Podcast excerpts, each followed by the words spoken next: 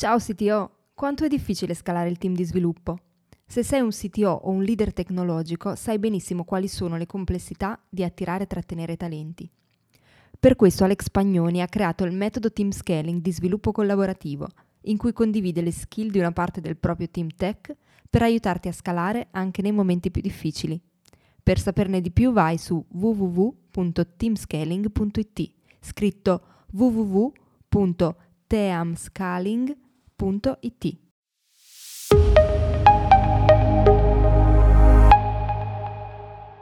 Qual è il futuro del software embedded? Quali aziende si avvicineranno a questa tecnologia e come? Quali sono i pattern e i linguaggi che possono essere utilizzati e come viene gestito il testing in questo ambito? Ne abbiamo parlato con Alex Pagnoni e la community del CTO Mastermind.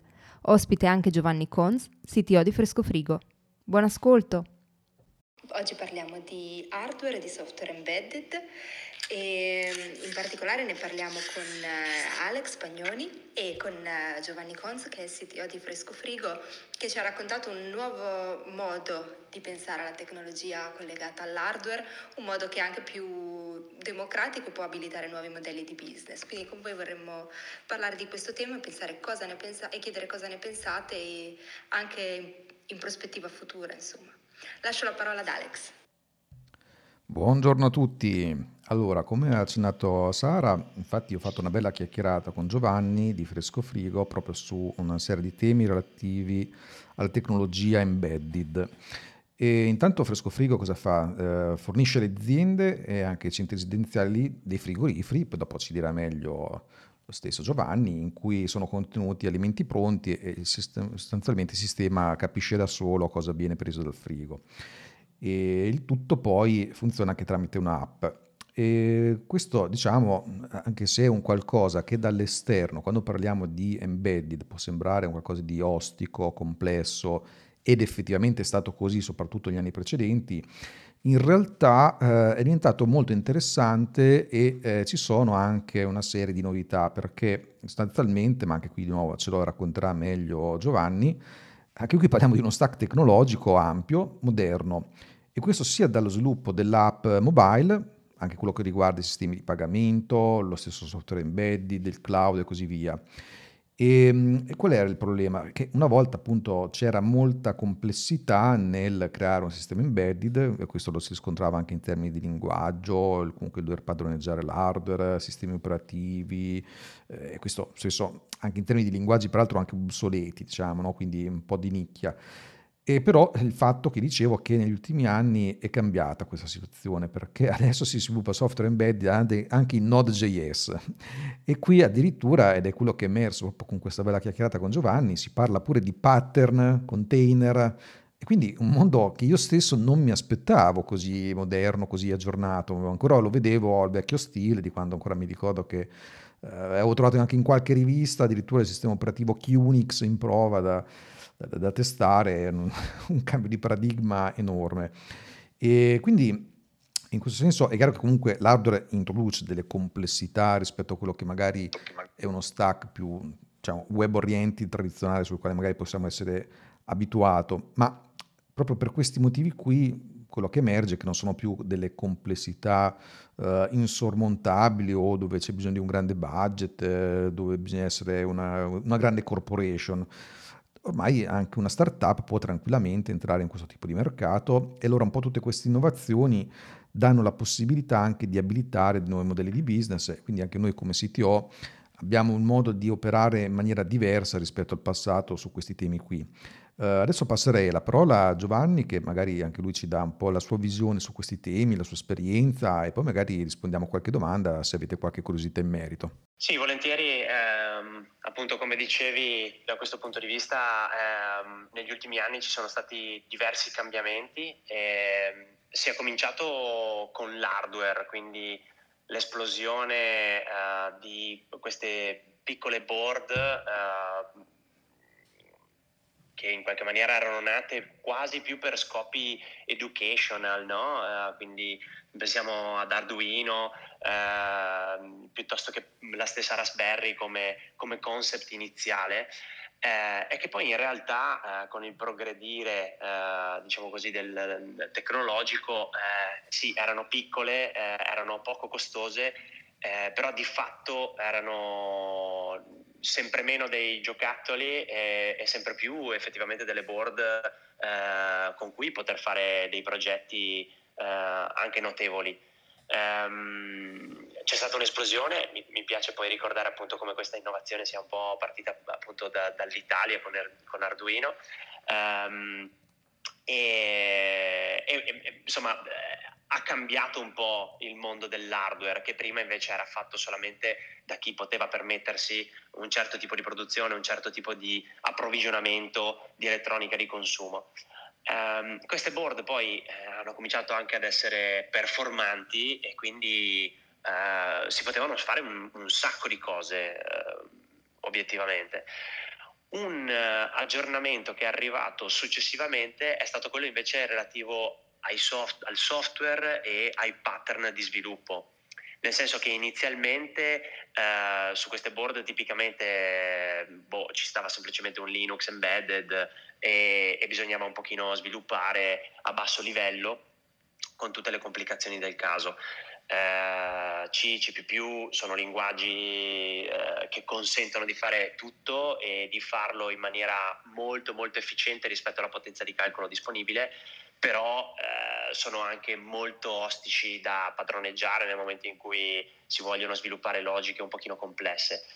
Um, in realtà poi appunto grazie all'aumento della potenza di, questi soft, de, de, di queste board ma anche a, ad alcuni pattern, alcune eh, diciamo eh, architetture eh, che sono emerse successivamente, beh, oggi non è così, poi così impensabile sviluppare con linguaggi ad alto livello eh, che hanno due vantaggi. Uno, eh, sicuramente il fatto che ehm, eh, è molto più semplice svilupparci e, e, sviluppare logiche complesse. E il secondo è che anche a livello, eh, diciamo così, aziendale, non si devono più per forza cercare risorse eh, molto molto molto molto verticali sul mondo dell'hardware eh, e sulla programmazione a basso livello. Certo ci sono delle specificità e ci vuole un, un, know-how ehm, che ti porti ad avere insomma, avuto un po' di esperienza sul tema, però in realtà eh, a livello di linguaggi di programmazione eh, tutto sommato si possono usare eh, gli stessi che poi ritroviamo lato back-end eh, e quindi non è più così complicato trovare delle risorse che possano sviluppare eh, nel mondo embedded. Quindi questo è un po' mh, mm, eh, per completare l'overview che, che stavi eh, descrivendo Alex e, ehm, e, che poi appunto ha potenzialmente dei risvolti interessanti perché eh, abbassa la barriera d'ingresso eh, per ragionare di integrare nei propri servizi o nella, nella propria proposition eh, anche dell'hardware eh, cosa che appunto prima sarebbe stato molto complicato o eh, molto oneroso e invece oggi ha una barriera d'ingresso eh, molto più bassa.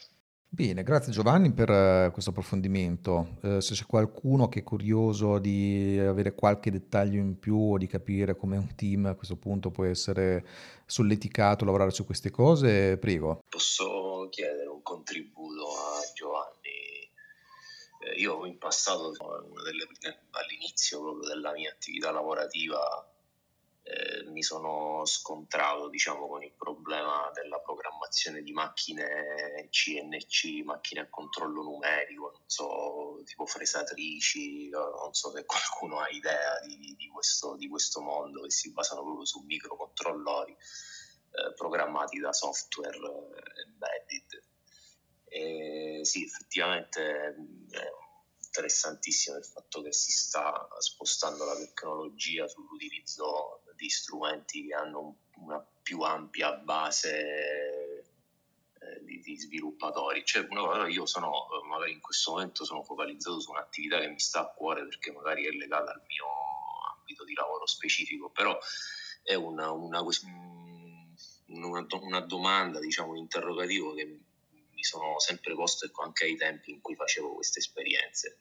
Eh, dal punto di vista di chi fa software, eh, siamo tutti fissati con, con il monitoraggio. Ovviamente, ripeto, il mio ambito di lavoro specifico, quindi non voglio avere un bias, però ecco, nell'ambito embed mi sono sempre, per il motivo per cui ho partecipato, ho deciso di partecipare a, questa, a questo confronto con Giovanni, proprio per fargli questa domanda, cioè nel contesto embed esiste strumenti o so in qualche maniera questi eh, software c'è anche la necessità o magari non c'è proprio la necessità ecco, di fare attività di monitoraggio sul, eh, su questi software che vengono sviluppati per girare sui dispositivi proprio embed. Ecco, non so, questo mondo, questa parte qua come viene affrontata, ha senso ragionarci nel mondo embed? Beh, questo è un po' l'interrogativo.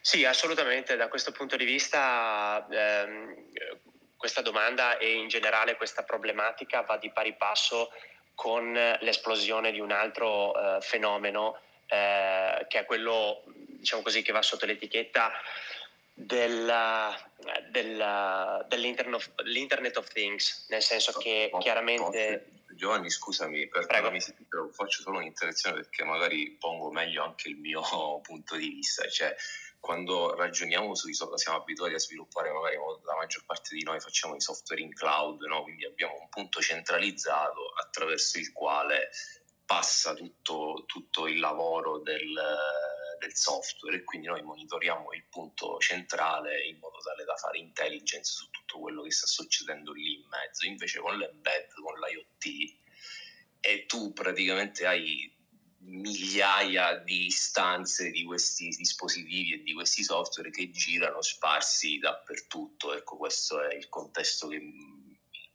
sfugge, diciamo, tecnicamente poi se questo lavoro del monitoraggio, del controllo, se tutto sta funzionando bene o male, ha senso oppure no.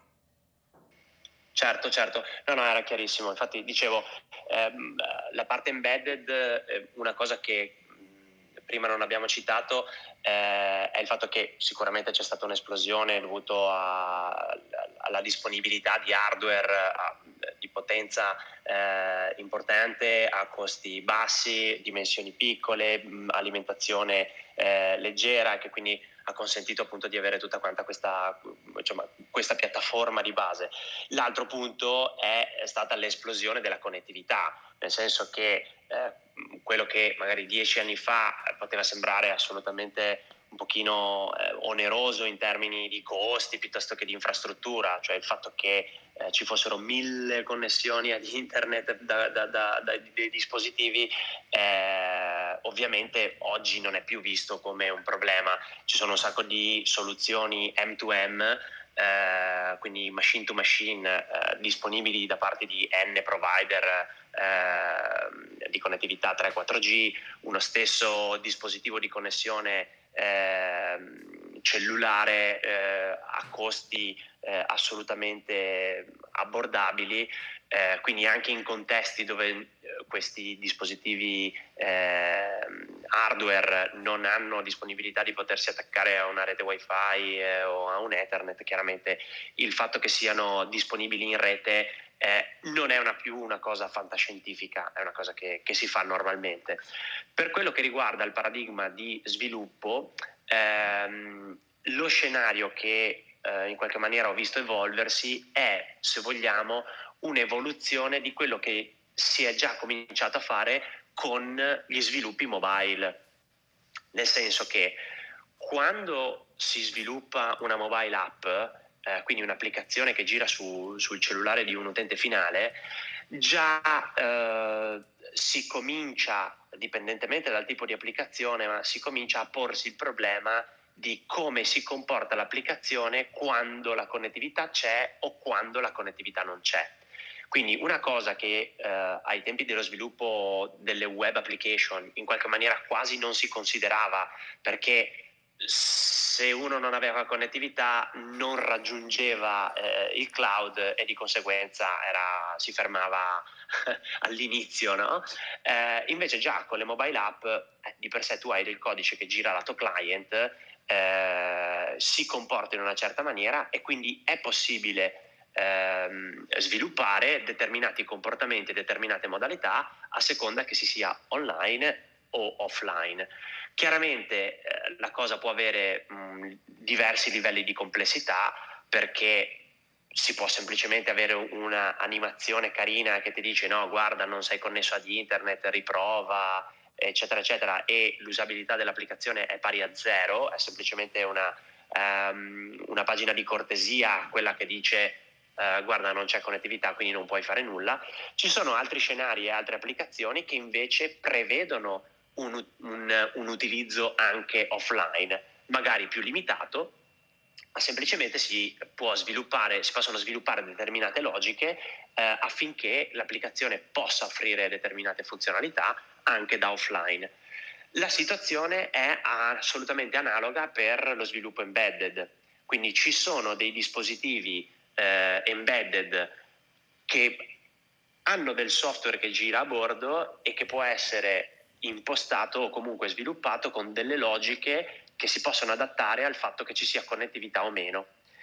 Tra queste cose c'è chiaramente il monitoraggio e la raccolta delle informazioni, perché eh, il fatto che ci sia un dispositivo che fa girare il codice, che quindi ha della memoria a disposizione, consente per esempio di poter continuare a raccogliere informazioni dai sensori e log dai sensori anche quando il dispositivo è offline e eh, avere un tracciamento assolutamente completo di quello che sta succedendo, per poi andare tipicamente a scaricare in un punto centralizzato ehm, tutte queste informazioni nel momento in cui eh, la connettività torna disponibile. Anche qui diversi livelli di complessità, ci sono delle logiche che prevedono uh, un utilizzo durante la mancanza di connettività uh, come se fosse un'eccezione quindi in via eccezionale manca della connettività e di conseguenza l'applicazione mette in atto determinate logiche per sopperire a questo, uh, a questo problema che comunque è una, uh, una, fase eccezionale. Oppure ci sono applicazioni che sono fatte uh, dalla, dalla, dalla, parte os- opposta dello spettro per funzionare in maniera assolutamente offline e potersi sincronizzare solamente in determinate finestre in cui si sa che c'è eh, connettività. Quindi eh, spesso succede per applicazioni in ambito logistico eh, o cose di questo tipo, l'applicazione funziona totalmente offline, quando tra virgolette c'è un ritorno alla base, alla connettività, c'è una sincronizzazione dei dati che nel frattempo la, l'applicazione ha continuato a, a, registrare. Quindi da questo punto di vista vedo eh, la cosa come un'evoluzione delle metodologie che vengono utilizzate in ambito di sviluppo app mobile, perché lo scenario tutto sommato non è poi così dissimile. Um, non so se diciamo così, questo ti torna o se volevi approfondire nello specifico qualche altro tema a riguardo. No, ti ringrazio, anzi vari punti di vista, io ovviamente tu sei vicino a, questa, a questo contesto, sì, la, la, la, questione delle applicazioni mobile ovviamente porta a un bridge anche se vogliamo proprio di connettività vicino, vicino a, questi, a, questi, dispositivi. Eh, sì, è un ambiente comunque, un contesto molto in qualche modo io penso che alla fine questi, questi software sono parte, in, tra virgolette, prendimi ovviamente, prendetemi con le pinze, soft, un software che fa parte dell'hardware stesso. Quindi una volta che tu lo hai messo on board, il dispositivo, so, la caffettiera del caffè intelligente, la porti a casa del, del, cliente e sta lì, fa parte dell'hardware, se non funziona eh, il cliente chiama l'assistenza e lì inizia il percorso magari del, dell'assistenza cliente. Eh, comunque sì, ti ringrazio per l'approfondimento. Sì, su questo però effettivamente spesso il trigger eh, magari è appunto da parte dell'utilizzatore finale, però dall'altra parte ci sono diversi, diverse metodologie per poter avere dei segnali eh, prima, nel senso che tipicamente, ribadisco, dipendentemente dal caso previsto, quindi se è previsto che un dispositivo sia normalmente connesso, vengono implementati meccanismi, per esempio quello dell'heartbeat, no? Del, sì. della, dell'heartbeat, per cui nel momento in cui tu vedi che un dispositivo manca 2-3 heartbeat, già eh, cominci potenzialmente ad avere un alert sul fatto che quel dispositivo potenzialmente ha qualcosa che non va. Se invece l'heartbeat arriva, eh, oltre al fatto di portarsi dietro l'informazione che quel dispositivo è vivo, è connesso, normalmente l'heartbeat, il payload dell'heartbeat viene arricchito con informazioni di diagnostica. Eh, quindi mm, non lo so, eh, la, la, la, ma banalmente dalla memoria utilizzata piuttosto che informazioni specifiche che riguardano l'hardware ehm, in, modo tale che tu hai un monitoraggio. Adesso faccio un esempio noi per i frigo lo facciamo per esempio con la temperatura eh, tra le altre cose. Quindi abbiamo un heartbeat di eh, controllo remoto della temperatura. Quando questa supera certe soglie in un certo lasso di tempo eh, sappiamo che dobbiamo intervenire preventivamente rispetto alla lamentela da parte di un utente eh, per dire lampante. Esattamente, quindi eh, da un certo punto di vista questo è, è, il concetto. Chiaramente qui poi si dipanano eh, tutta una serie di temi tecnici, nel senso che relativamente alla connettività c'è anche da chiedersi che tipo di strumenti utilizzare, perché eh, quello più semplice è chiaramente quello delle, delle HTTP request, no? quindi API basate su HTTP e per cui uno dice bene ogni x minuti ho un heartbeat che passa di fatto da una REST API e, e fine. Però ci sono anche modalità magari un pochino più complesse che però poi alla fine non sono così difficili. Per esempio utilizzare WebSocket è un ottimo meccanismo per poter avere una comunicazione eh, bidirezionale. Utilizzare MQTT eh, è un altro modo per poter avere un broadcast di messaggi ehm, eh, tra diversi punti. Quindi il networking eh, con una flotta di dispositivi eh, insomma, può utilizzare anche tecnologie diverse dalle semplici API. Ecco. Faccio solo un'altra, un'altra apertura per Giovanni. La quantità di dati penso che sia proprio spropositata. Eh, sì, eh, diciamo che tendenzialmente la tentazione è quella di dire uh, vabbè già che ci sei salva tutto. eh, questo poi però potenzialmente genera altri problemi perché poi in, in fase di data analytics eh, avere troppa roba eh, può, eh, può far perdere diciamo così, il focus sulle informazioni che sono veramente importanti, per cui anche qui a livello di definizione delle specifiche ci vuole un pochino di, eh, di equilibrio, eh, però sì, sicuramente mh, l'opportunità eh, di, di, ricevere queste informazioni eh, apre a moltissime possibilità tecniche, chiaramente. Eh, infatti, insomma, il, il, la segnalazione del, dell'utente finale è una, quasi un'extrema razio. Uh, di per sé in moltissimi scenari ci sono le possibilità di poter capire prima uh, che qualcosa non sta funzionando come ci si aspetta. Grazie Giovanni. Ma io ho una domanda, comunque comincio. Eh, intanto complimenti a Giovanni perché so che lavorare in fresco frigo non è facile. Io sono Roberto Martino, sono stato CTO prima di Giovanni. Ciao Giovanni. Abbiamo lavorato due settimane, penso, insieme. Ciao Roberto, sì, eh, abbiamo avuto un overlap non così largo, ma un po' c'è stato, sì. Sì, io ho smesso in aprile 2019 e poi è stata un'esperienza interessante che poi mi sono gio- mm, rigiocato anche lavorando su Smart Lock. Mi aspetto che abbiate fatto dei passi da gigante in tutto questo tempo. E D'altra parte, insomma, ai tempi mi ricordo che quando ero andato io c'erano già i 5, 5 frigo installati, il sistema che funzionava, uno eh, a, beneficio degli ascoltatori, uno dei problemi di questo di sviluppare da zero un sistema del genere è che finché non hai tutte le parti che funzionano, che dialoga tra di loro, il sistema praticamente non funziona. Se ti manca un pezzettino eh, perché non puoi fare il refill, non, non c'è una dashboard, eh, è un po' complicato, è impossibile farlo funzionare. Notavo una cosa, sicuramente è un problema complesso di IoT e di embedded, però forse neanche tanto per quanto riguarda la potenza di calcolo e le tecnologie, nel senso che come per gli smart, gli smart locker eh, stiamo parlando di dispositivi collegati alla rete, quindi ci puoi montare anche un PC intero se ne hai bisogno, eh, la potenza di calcolo non è un problema. Eh, poi non ci sono cose particolari, beh con Fresco Frigo ci sono le, le antenne, poi sensori attuatori, quindi LED, la serratura. Eh, la, un po' più complicate sono le antenne sicuramente da gestire, però lo gestisce il driver, lo gestisce, vanterate dagli, dagli elettronici, quindi si ricorda bene insomma. E collegamento internet, problema, uno dei problemi grossi è il collegamento internet. Allora, giusta l'idea della containerizzazione, mi intertaglio, eh, per rispondere a Valerio sul discorso della gestione della flotta e degli aggiornamenti online, ci sono varie soluzioni che ho usato anche per gli smart locker, tipo Mender, Ansible, Balena, che ti danno dei lavori, dei, tante cose già fatte, ti permettono di fare la monitorizzazione, ma anche di fare l'upload del Docker e scaricarlo direttamente sulla macchina.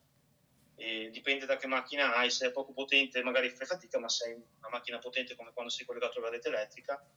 E in realtà, poi avrei una domanda, uno dei grossi problemi di, questa, questo business qua è l'application transaction con le unreliable network. Allora mi chiedevo se in questi due anni avete messo, io avevo fatto qualcosa di abbastanza primitivo, visto anche il poco tempo, perché a fine febbraio avevo le antenne funzionanti e e a metà marzo i frigo che funzionavano, quindi una cosa fatta, eh, costruita su previsioni precedenti, ne speriamo che funzioni così.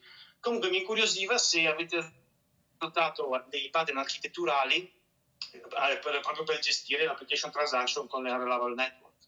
Allora sì, eh, diciamo che um, la, tu sei andato molto nello specifico perché conosci la realtà fresco frigo ehm, ad uso e consumo, insomma a beneficio anche di altri, diciamo che ehm, non è sempre detto che ci sia potenza di calcolo ehm, diciamo così in estrema abbondanza eh, così come memoria, insomma ci sono diversi scenari a seconda del, delle diverse insomma, applicazioni. Chiaramente in, nel caso nostro eh, di, di, di, Fresco Frigo, in questa specifica applicazione le cose sono come, eh, più o meno come dicevi, eh, in altri scenari ehm, e, e, per fare un ragionamento un pochino più genere, gener, generale, generico, ehm, insomma ci sono pattern diverse, modalità diverse eh, che, che, si possono, che si devono mettere in pista.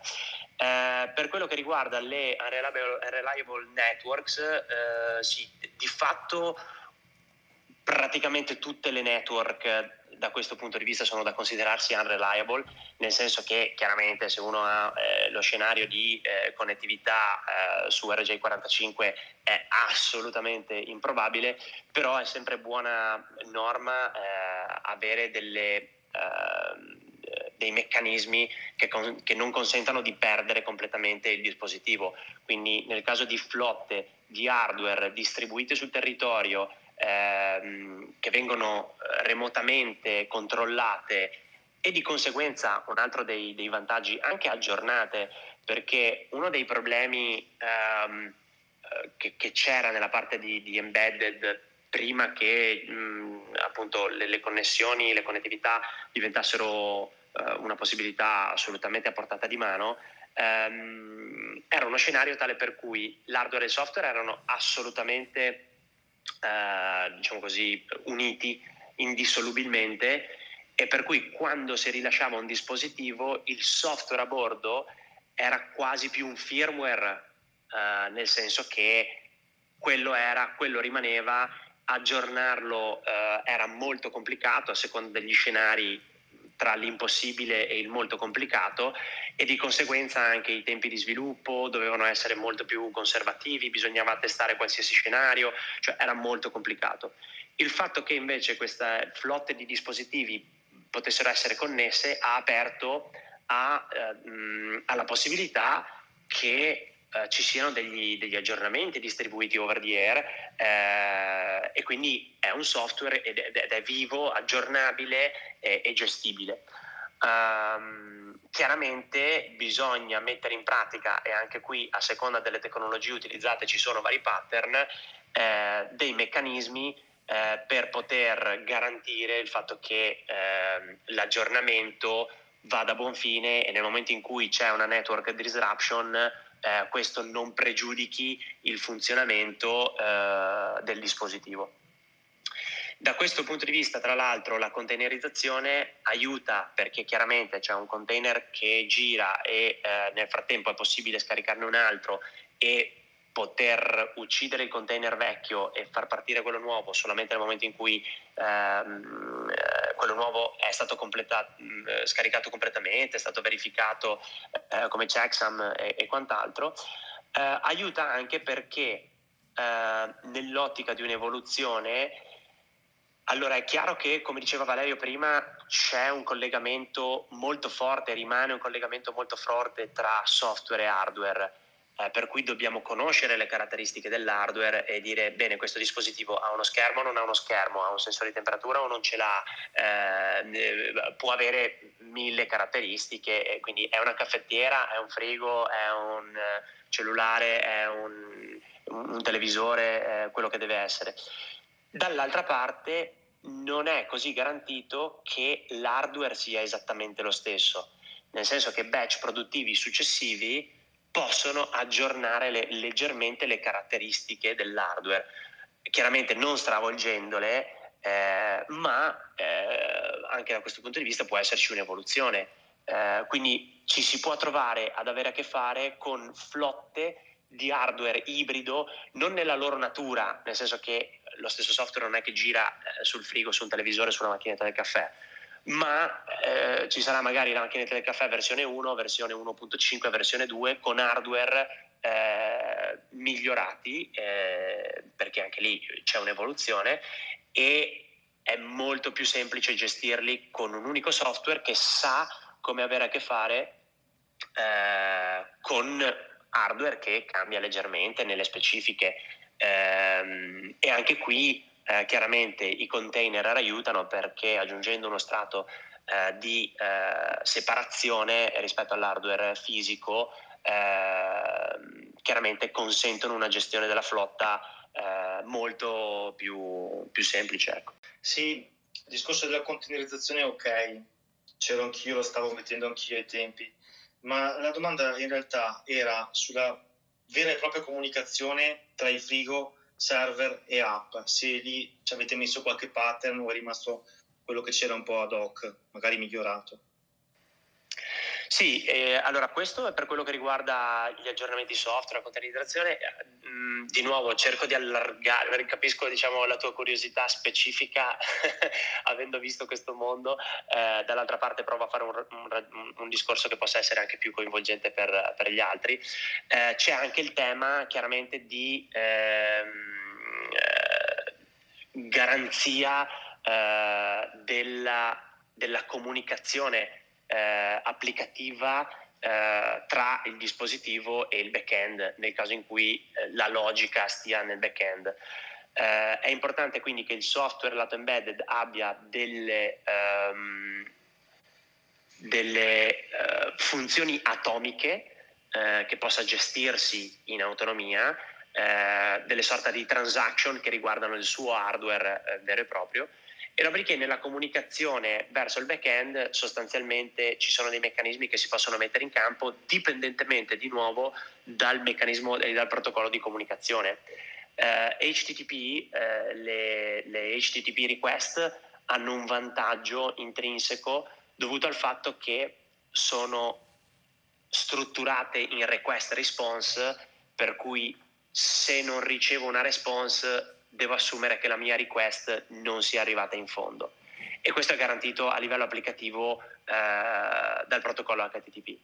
Con altri meccanismi, può essere MQTT, può essere WebSocket, invece quest- hanno normalmente il vantaggio di essere bidirezionali, dall'altra parte eh, non c'è garanzia di ricezione del messaggio.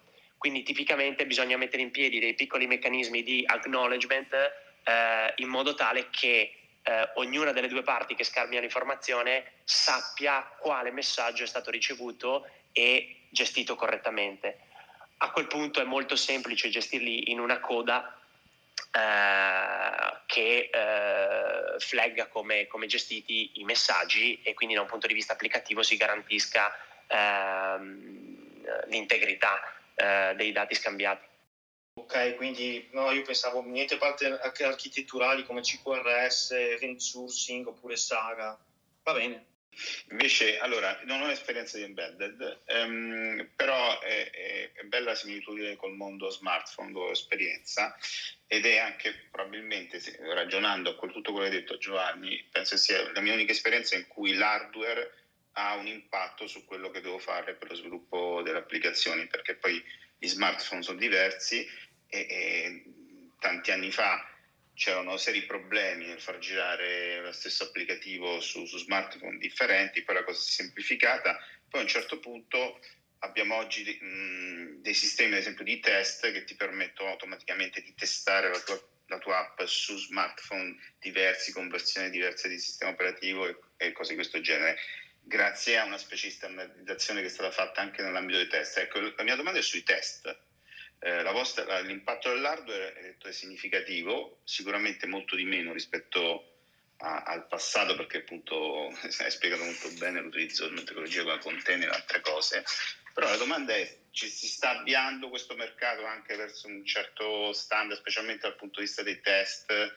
Ci sono delle, dei servizi che stanno emergendo che ti permettono, ad esempio, di poter testare su più apparati eh, la stessa applicazione, di essere un po' meno legato a, a, avere il singolo apparato in casa e doverlo fare nel laboratorio? Cosa, questa è una domanda, un po', sono curioso su questo. Ah sì, è una domanda decisamente interessante. Ehm, allora, diciamo che nel momento in cui c'è dell'hardware coinvolto, ehm, ahimè, ad oggi io non sono a conoscenza di sistemi eh, che siano totalmente eh, affidabili o che consentano di non fare nessun test sul dispositivo fisico. E questo eh, secondo la mia esperienza è valido anche per la parte di sviluppo mobile, nel senso che eh, certo sulla parte mobile eh, ci sono diversi servizi che consentono in qualche maniera di fare dei test automatici anche su flotte di dispositivi fisici in qualche maniera remotizzate. È possibile a livello di CI ehm, andare a fare test automatici su emulatori. Io non so se sarei così sereno nel fare un deploy in produzione eh, senza aver fatto un test eh, con dei dispositivi fisici, diciamo così, a campione eh, in ogni caso. Eh, questo vale per gli smartphone, a maggior ragione vale per dell'hardware custom, nel senso che ehm, noi quello che abbiamo fatto è stato intervenire eh, in qualche maniera con un parallelo rispetto al simulatore eh, di uno smartphone, costruendo una sorta di simulatore del frigo. Eh, quindi un ambiente che simuli le risposte dei vari sensori attuatori eh, che abbiamo a disposizione e che quindi consenta al software di lavorare come se quelle determinate risposte eh, fossero inviate da, dal sensore, l'attuatore fisico, invece che da una sua simulazione. E di conseguenza è un, un po' un, un parallelo rispetto all'emulatore appunto per lo sviluppo mobile, è possibile eh, schedulare dell'automazione per quello che riguarda i test eh, grazie a questi meccanismi. E chiaramente però, eh, dato che l'hardware è custom, quindi nel nostro frigo ci sono quel, quell'insieme di sensori attuatori e dispositivi eh, e quindi ce lo siamo costruito un pochino noi il simulatore eh, così come eh, se uno ha eh, la macchinetta del caffè dovrà costruirsi un simulatore che che possa simulare ehm, i suoi sensori attuatori e così per, vale per un, un, televisore piuttosto che qualsiasi altro dispositivo. Um, un secondo passo che abbiamo fatto è stato quello in qualche maniera di avere a disposizione dei, dei dev kit, quindi dei dispositivi fisici eh, però eh, nel nostro caso appunto non era poi così semplice che gli sviluppatori avessero a casa un, un fresco frigo per poter fare test. Eh, e, e, ribadisco, penso che eh, dei test eh, sull'hardware fisico Um, insomma, prima di eh, mandare in produzione qualcosa, io ancora non mi sento così tranquillo a lavorare solamente sulla parte di emulazione, simulazione o servizi remotizzati e ehm, abbiamo semplicemente le parti elettroniche del frigo eh, e non tutto quanto la parte, eh, diciamo così, frigo, macchina, eh, su cui poter eseguire dei test anche fisicamente. Tutto questo chiaramente è integrato all'interno di un'architettura eh, di eh, test eh, che sono sia end-to-end eh, che unit test sostanzialmente. Però questo poi insomma vale in, mm, diciamo così, per, per, tutte le architetture software. Ecco. Non so voi per lo sviluppo su appunto di, di, mobile app dicevi che, che, in qualche maniera hai, delle, hai un'esperienza un pochino più diretta se uh, vi, ehm, insomma, se, se, ti fidi ad avere solamente test automatizzati prima di, di rilasciare oppure se comunque eh, si passa anche da una parte di test manuali.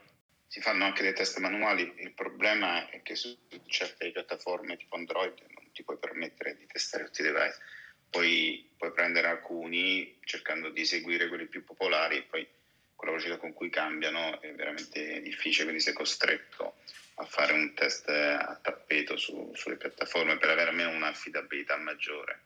Poi sì, dei test si fanno anche con il, con il device fisico presente in, in ufficio. No, è interessante. Allora, infatti è la, è, la, è la, combinazione chiaramente quindi delle due, sì, sì, sì. esatto, cioè nel senso che, che solo uno non può coprire, que- esatto, sì, certo. Ma è solo una delle due tipologie. Come dici te, è più che altro per mh, essere più tranquilli, perché, perché cioè non puoi coprire il mondo Android ad esempio, no? cioè è impossibile. Per cui è semplicemente per dire ok, però almeno qualcosa l'ho, l'ho provato anche su qualche, su qualche smartphone eh, di, di, ultima generazione, magari che, o smartphone che vedono le statistiche sono più diffusi eh, rispetto, rispetto a altri.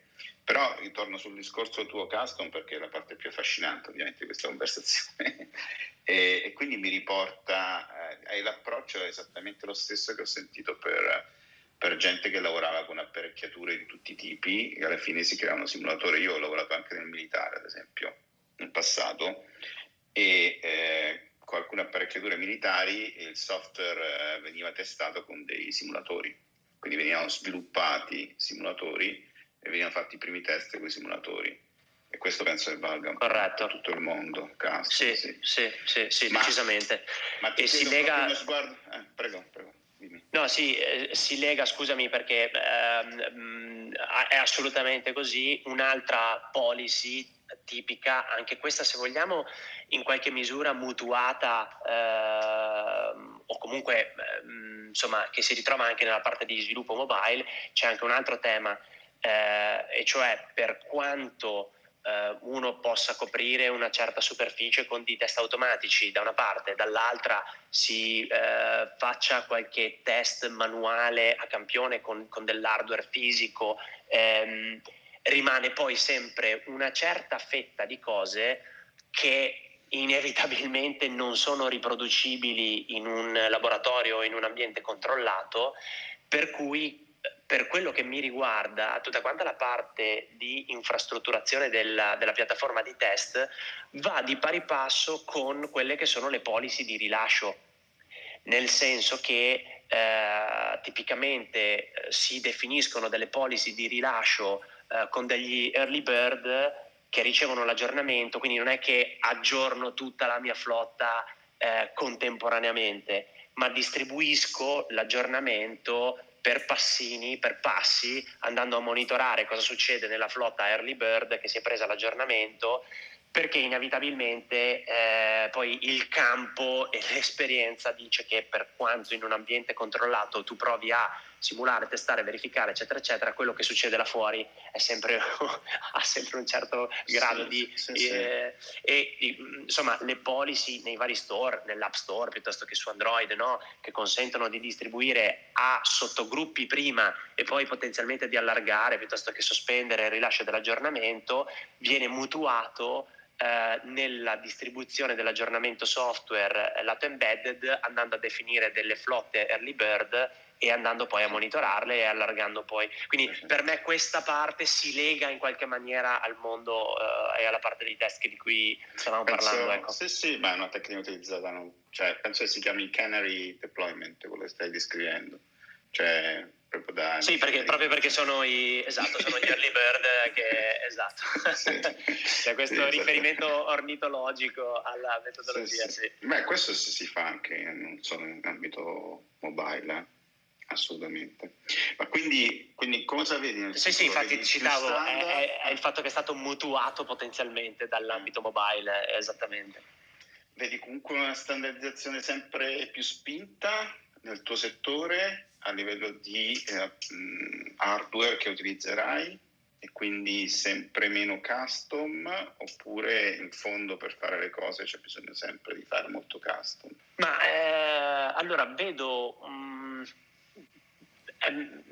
non lo so, io posso parlare qui per la mia esperienza, non, non, non pretendo di avere diciamo così, un overview di mercato eh, globale, però per quello che vedo nel mondo in cui sono e per quello che sto appunto eh, sperimentando, ehm, la direzione è quella dei Lego blocks.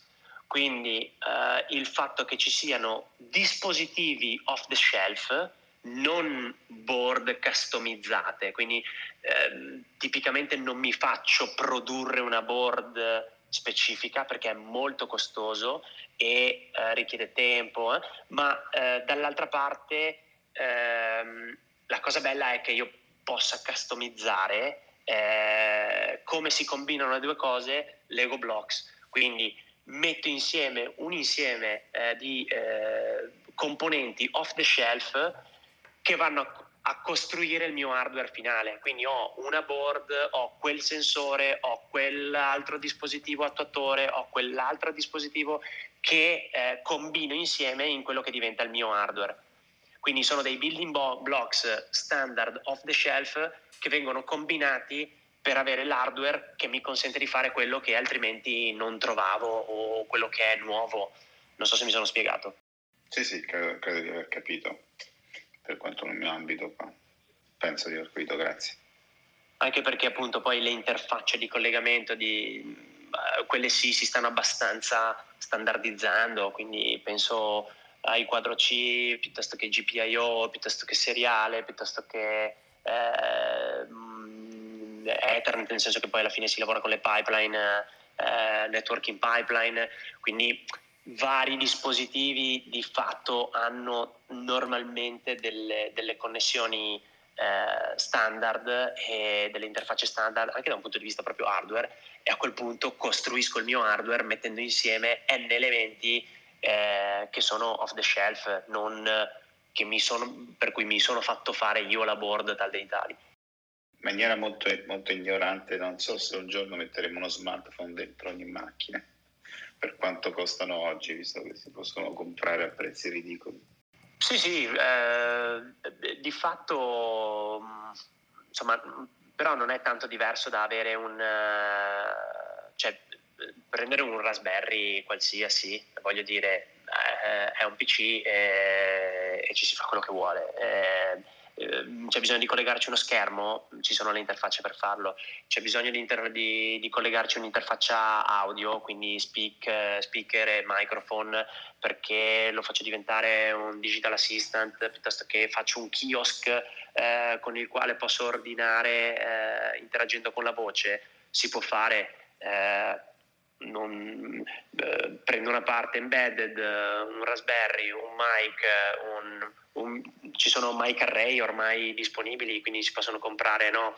ehm, quei dispositivi che fanno mic array, sono quelli che ci sono a bordo dei vari Google Home piuttosto che Alexa, che consentono di filtrare il background noise e andare a intercettare la voce. A quel punto metto un Raspberry, metto un mic array, eh, prendo la voce, la passo a un servizio di eh, speech to text, ottengo il testo, lo passo a un servizio di NLU che fa Natural Language Understanding e tiro fuori gli intent e poi mando indietro un messaggio all'hardware con quello che deve fare sulla base di quello che mi ha chiesto l'utente. Boom, done. Comprando cosa? Un Raspberry, eh, un mic array e mettendo insieme un prototipo potenzialmente in quattro settimane. Era per fare un esempio diverso dal, dalla macchinetta del caffè o dal frigo o da quello che deve essere, insomma. Molto interessante, molto interessante Giovanni, soprattutto quest'ultima riflessione. Grazie mille a tutti di aver partecipato, se non ci sono altre domande o interventi vi, vi ringrazio. E um, vi ricordo che il sito show con Alex e Giovanni è online, lo potete ascoltare nel sito podcast o guardare in forma di sito show sul nostro sito, sul sito del sito Mastermind o su YouTube. E vi ricordo anche che dalla prossima settimana il sito launch sarà su Telegram, abbiamo deciso di fare un test con questo metodo dopo la richiesta di alcuni membri della, della community, quindi se non siete già sul gruppo Telegram del CTO Mastermind potete cercarci semplicemente scrivendo CTO Mastermind tutto attaccato oppure su Slack trovate il link per entrare nel gruppo. Grazie a tutti e buona giornata, grazie anche Giovanni. Ciao. Ciao, grazie. Grazie a voi. Ciao, grazie ciao. A ciao. Ciao.